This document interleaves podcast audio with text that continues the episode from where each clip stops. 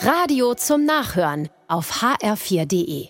Seit einigen Wochen wird meine kleine einjährige Tochter immer mutiger und zieht sich an sämtlichen Gegenständen hoch, ob an den Stäben ihres Gitterbettchens oder an den Stühlen im Esszimmer. Obwohl sie inzwischen einen relativ sicheren Stand hat, passiert es ihr fast täglich, dass sie sich überschätzt und prompt wieder auf ihrem Hinterteil landet.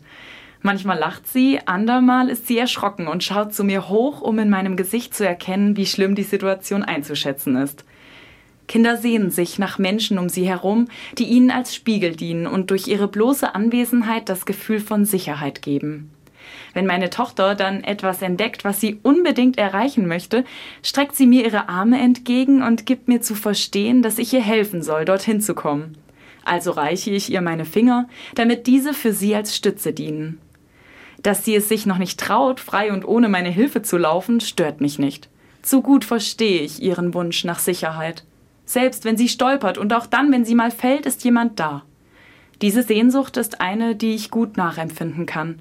Mir geht es ähnlich, wenn ich über meinen Glauben an Gott und seine Präsenz in meinem Leben nachdenke. Der Gedanke, dass Gott es ist, der mir hochhilft und mir die Hand reicht, tut gut.